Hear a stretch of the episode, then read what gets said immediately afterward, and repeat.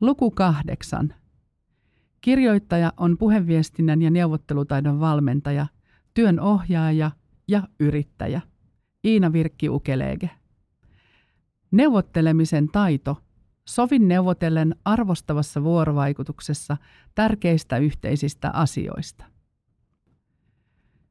Henkilökohtaiset viestintävalmiudet kehittyvät jatkuvasti elämän aikana. Yksilön oma osaaminen monipuolistuu tehokkaimmin tietoisesti ja ammattilaisen valmennuksessa. Tiedostava ja kiinnostunut ihminen kehittää osaamistaan tavoitteellisesti. Rutiinit ja aiemmat kokemukset saattavat hidastaa ja kaventaa omaa osaamista. Neuvottelemisen taito voi osoittautua erotilanteessa tärkeäksi taidoksi, etenkin kun suhteessa on lapsia. Sillä vaikka eron saa lopulliseksi, niin yhteistyö ei lapsiperheessä pääty. Tämän takia neuvottelujen aikana ilmapiiri ja arvostus kannattaa kaikin keinoin pyrkiä säilyttämään.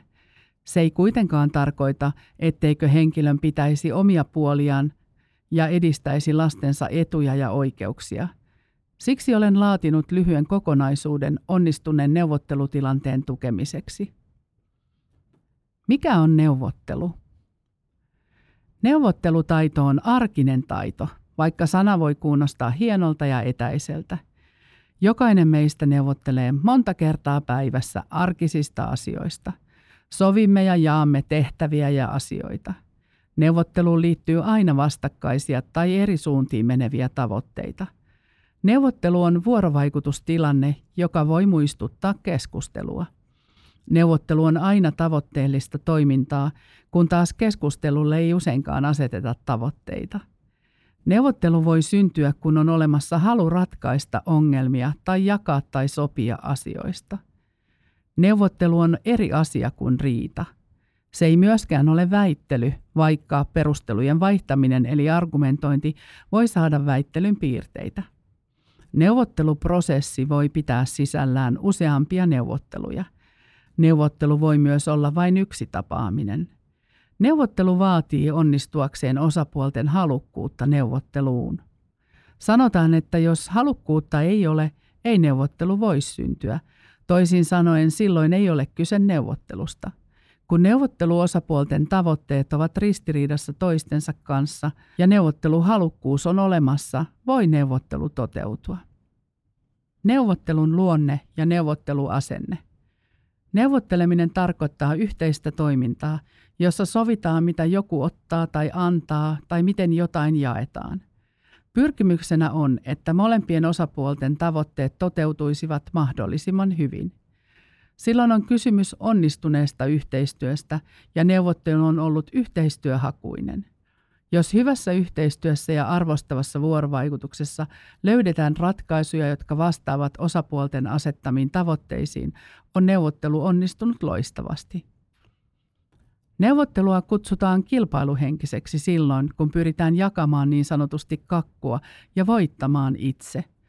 Toisesta tulee silloin ikään kuin häviäjä – Usein ajatellaan, että tiukin neuvottelu on nimenomaan kilpailuhenkinen. Pidän kiinni tavoitteistani enkä anna periksi. Yhteistyöhakuinen toimintatapa kuulostaa pehmeämmältä, sillä silloin etsitään ja muokataan ratkaisuvaihtoehtoja kummankin osapuolen tavoitteiden suuntaan ja niitä tyydyttämään. Käytännössä tämä vaatii valmistelua ja taitavuutta havaita yhteistä pohjaa sekä rakentaa ratkaisuvaihtoehtoja – Kilpailuhenkisen toimintatavan valinnut neuvottelija ottaa riskin, sillä sellaisen neuvottelun negatiivisin piirre on se, että ilmapiiri saattaa olla neuvottelun jälkeen menetetty. Toisin sanoen yhteistyö ei ole tuntunut hyvältä, eivätkä osapuolet ole kokeneet yhteistyötä mielekkääksi tai itseään arvostetuksi. Halu jatkaa yhteistyötä on todennäköisesti laskenut. Siksi onkin tärkeää ottaa huomioon, onko tarkoitus neuvotella myös myöhemmin. Ilmapiirin menettäminen on aina iso asia tulevan yhteistyön kannalta. Häviäjän rooliin joutunut osapuoli on todennäköisesti myös kokenut olonsa epäarvostetuksi ja mahdollisesti myös vähemmän turvalliseksi. Psykologisen turvallisuuden kokemus mahdollistaa monipuolisemman keskustelun ja ratkaisuvaihtoehtoja etsitään avoimin ja halukkaammin. Suosittelen neuvotteluasenteeksi yhteistyöhakuista neuvotteluasennetta. Se mahdollistaa ilmapiirin säilymisen ja tukee paremmin myös tulevaa yhteistyötä. Kilpailuhenkisellä asenteella saadaan kyllä hyvällä tuurilla voittoja aikaiseksi, mutta pahimmillaan menetetään yhteistyön sujumisen mahdollisuus jatkossa. Ja yhteistyötä tullaan tarvitsemaan, kun eroparilla on yhteisiä lapsia. Heidän asiansa eivät pääty kyseisen kerran neuvottelutulokseen. Neuvottelu on prosessi. Kun on syntynyt tarve neuvotella, alkaa kokonaisuuksien rakentuminen. Sovitaan ajankohta ja paikka, minkä jälkeen osapuolet voivat aloittaa valmistautumisen neuvottelevaan vuorovaikutustilanteeseen. Alkuvaihetta seuraa varsinainen neuvottelu ja sitten sen jälkitoimet. Alkuvaihe, neuvottelu, jälkitoimet. Neuvottelun tavoitteita voi asettaa, kun ollaan selkeästi selvillä siitä, mistä aiotaan neuvotella ja miksi se on tarpeen. Pohdi siis tarkkaan ennen varsinaista valmistautumista, mitkä ovat asioita, jotka tulevassa neuvottelussa otat esiin. Jos asioita on monia, niin kannattaa rajata aiheita ja neuvotella vaikka useamman kerran, sillä kriisin keskellä voimavarat ovat rajallisia. Se, että neuvottelu tuo yhteisymmärrystä ja molemmille osapuolille onnistumisen kokemuksia, lisää halukkuutta jatkaa neuvottelemista. Tavoitteiden rakentaminen alkaa helpommin esimerkiksi mielekartan avulla eli mindmap-mallisena, jossa neuvottelun ydintavoitealueet kirjataan ensin muistiin. Seuraavassa vaiheessa valmistelua on hyvä jakaa ydinalueita niihin kuuluviin alakohtiin. Näin saa tarkemman kuvan siitä, mikä vaikuttaa mihinkin ja mitkä asiat ovat tärkeimpiä itselle. Erinomaista valmistautumista on myös se, että pohtii ikään kuin toisen saappaissa, mitkä ydinkohdat ja niiden alakohdat ovat neuvottelukumppanille tärkeitä ja mitkä oleellisia. Neuvotteluprosessi etenee varsinaiseen vuorovaikutustilanteeseen, jossa käydään keskustellen ja neuvotellen sisällöstä riippuen yksi tai useampia keskusteluja. Onnistuneessa neuvottelussa tai ongelmanratkaisukeskustelussa nimetään tavoitteet yhdessä ja tarkastellaan ratkaisuvaihtoehtojen sopivuus ennen varsinaista valintaa. Tulokset kerrataan ja sovitaan, miten ne laitetaan käytäntöön ja miten niitä seurataan – Tämä niin sanottu jälkihoito on yhtä tärkeää kuin valmistautuminen. Ongelmanratkaisukeskustelun eteneminen. 1. Ongelman määrittely ja rajaaminen, eli mihin tällä kertaa haetaan ratkaisua. 2. Ongelman käsittely ja tutkiminen. Mikä, millainen, mistä koostuu ja niin edespäin. 3. Ratkaisumahdollisuuksien esittäminen ja tutkiminen – mikä ratkaisee ja palvelee parhaiten. 4. Ratkaisun valinta. 5. Ratkaisun hyväksyminen ja täytäntöönpanon suunnitteleminen. Tunnekuorma ja vireystila.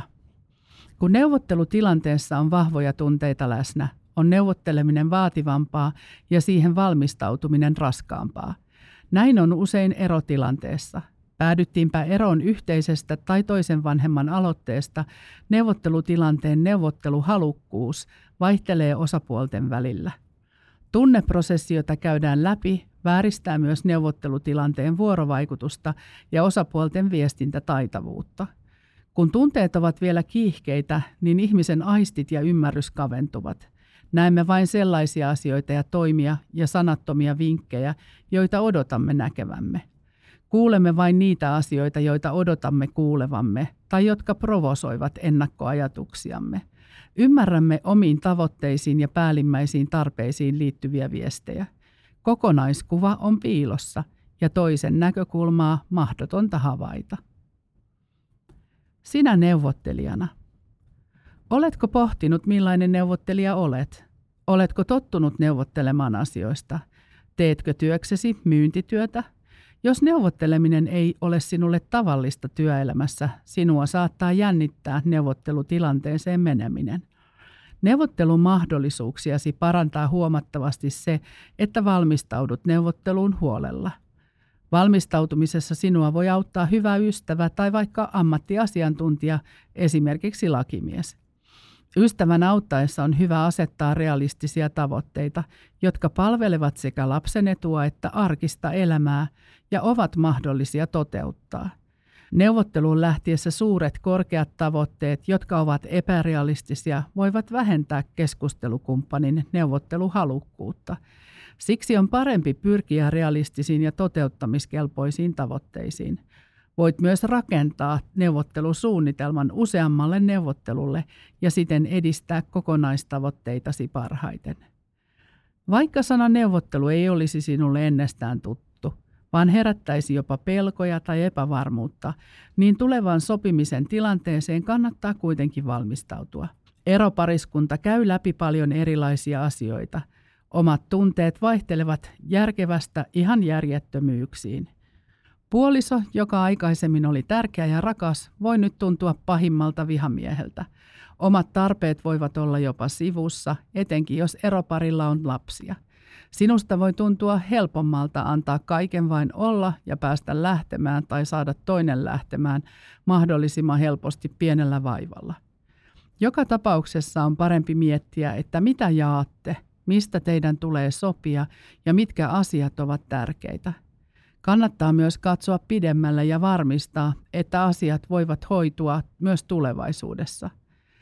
Ehdottomasti tärkeimpiä asioita on se, miten olette lastenne huoltajia ja vanhempia tästäkin eteenpäin. Vanhemmuushan ei lopu, ei edes silloin, kun lapsesta tulee aikuinen. Entinen pariskunta on kuitenkin edelleen oman lapsensa vanhemmat – Elämänkaaressa on tilanteita, joissa tuetaan ja juhlitaan yhdessä lapsia ja vielä myöhemmin jopa mahdollisesti lapsen lapsia. Tulevaisuuden yhteiset toimintaedellytykset alkavat rakentua yhdessä sopimisen hetkissä.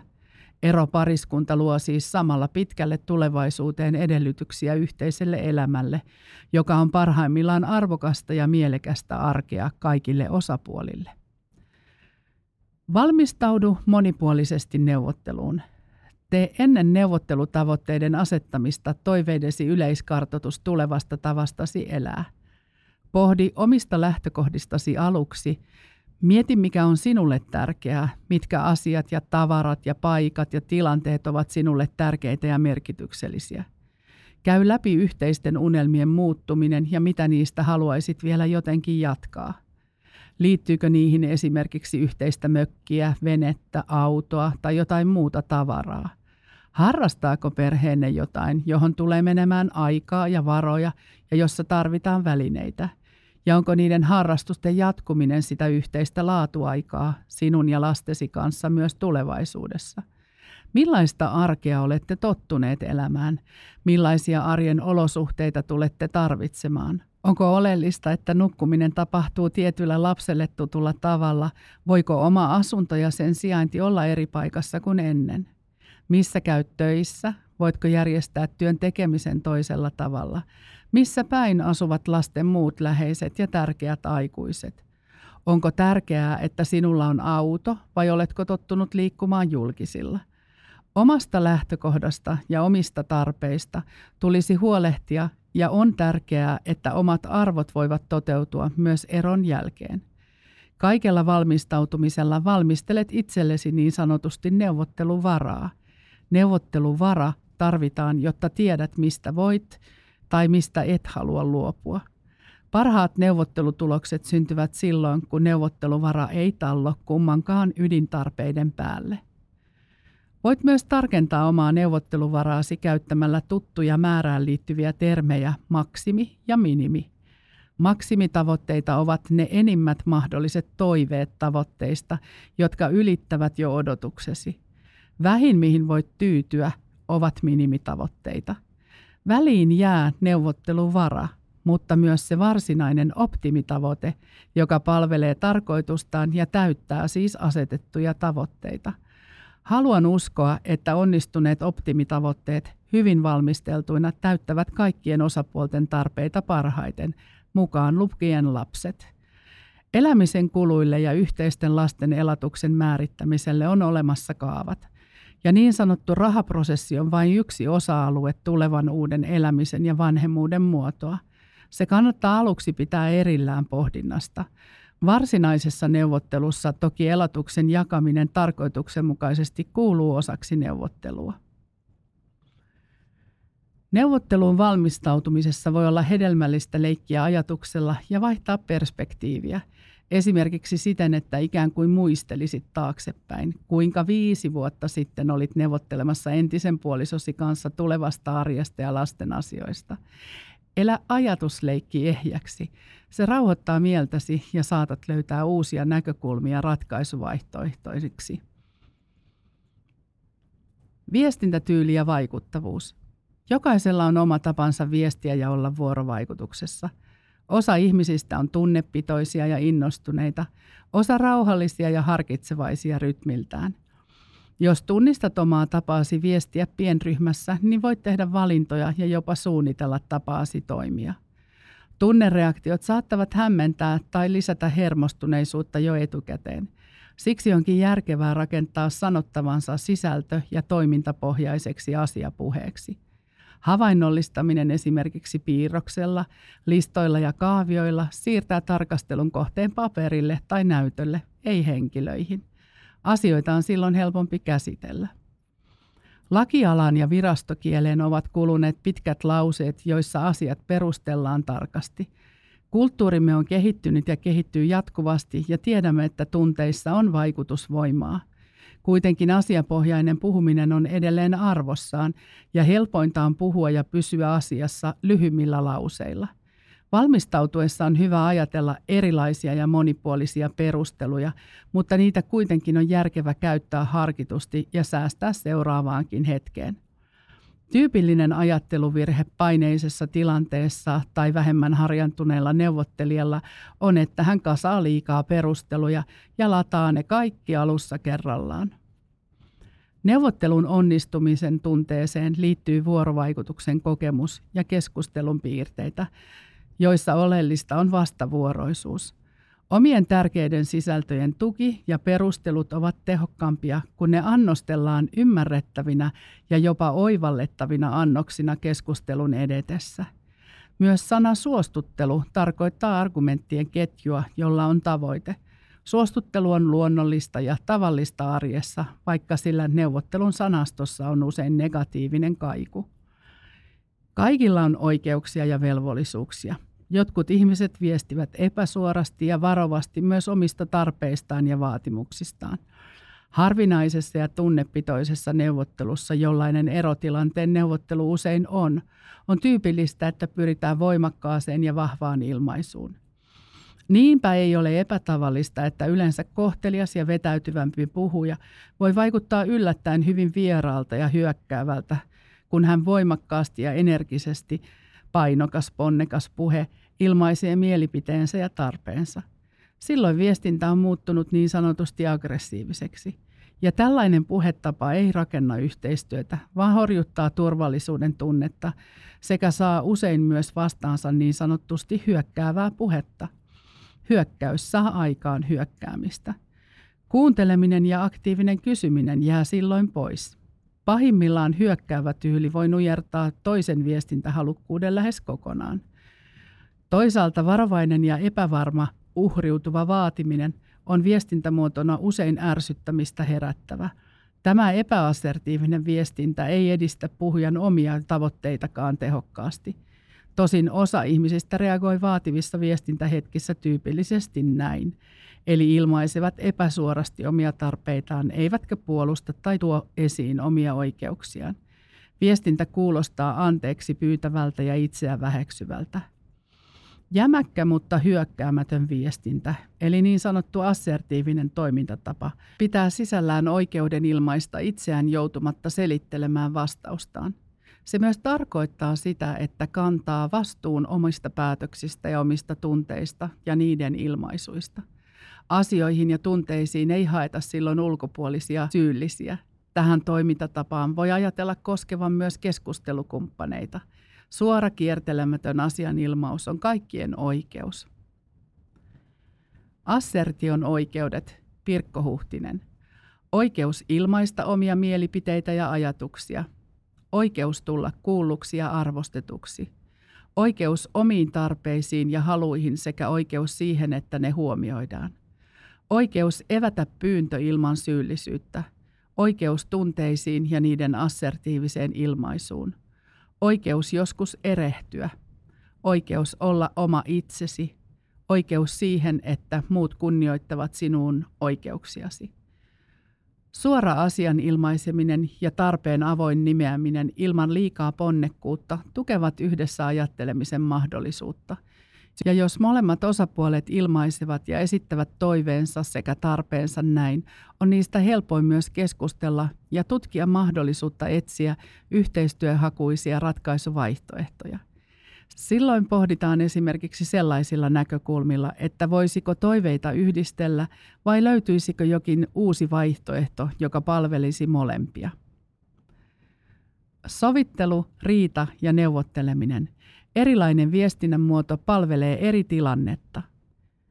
Jos tilanne on riitaisa ja tunteet häiritsevät yhteistyötä, on sovittelu sopiva viestimisen ja toiminnan muoto – Sovittelussa kuunnellaan kaikkia osapuolia ja ulkopuoliset avustajat toimivat keskustelun puheenjohtajana. Taitava sovittelija on tarkka ja monipuolinen kuuntelija. Hänellä on rohkeus katkaista keskustelu sekä kykyä sanottaa tilannetta. Puheenjohtajan kaltaisesti hän pitää mielessään myös suunnitellut yhteiset tavoitteet, vaikka kuunteleekin myös uusien ajatusten mahdollisuuksia – hän tekee näkyväksi ratkaisuun liittyvät tekijät, jotka luovat yhteistä pohjaa ratkaisulle, ja hän tukee myös kaikkien osallistujien arvostusta ja oikeutta tulla kuulluksi ja nähdyksi omine tarpeineen ja oikeuksineen.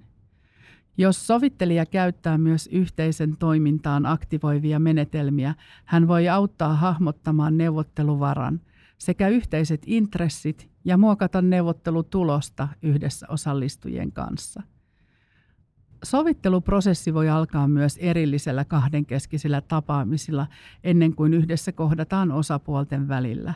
Tämä kasvattaa luottamusta yhteistyöhön. Lopuksi. Asiat ja tavoitteet ovat ristiriidassa, eivät ihmiset. Neuvottelun etenemiseen kuuluu ratkaiseminen. Siihen valmistaudutaan tavoitteilla ja siihen ratkotaan yhteistyössä avoimia kohtia ja mahdollisia ongelmia sekä ideoidaan ratkaisuvaihtoehtoja – Neuvottelu on siis kuuntelua, kysymistä, etsimistä ja rakentavaa puhumista, havainnollistavaa kerrontaa ja tarkkaa yhteenvetämistä. Jokainen on viime kädessä itse vastuussa siitä, mitä otti esiin tai ei ottanut. Osallistujat myös ovat itse vastuussa siitä, miten he purkavat tunnekuormaa, jota on syntynyt tai syntyy. Neuvottelu ei ole piinapenkki eikä rangaistus, se on mahdollisuus. Tiedämme, että tunteet vaikuttavat. Eroprosessin eri vaiheissa niillä on myös ikään kuin eri lailla valtaa, joka vaikuttaa henkilön kykyyn kuunnella ja puhua ja keskittyä ratkaisuihin. Tämä on hyvä tiedostaa. Neuvottelun valmistautuessa ja sen aikana onkin merkityksellistä muistaa, että asiat ovat niitä, joiden välisistä ristiriidoista tai eriäväisyyksistä puhutaan, ei henkilöistä eikä ihmisten suhteesta toisiinsa. Erota siis ihmiset ja asiat. Erotilanteen neuvotteluissa päätetään oman elämän tärkeimpien ihmisten, omien lasten, asioista ja heidän vanhempiensa mahdollisuudesta onnistua tehtävässään vanhempina.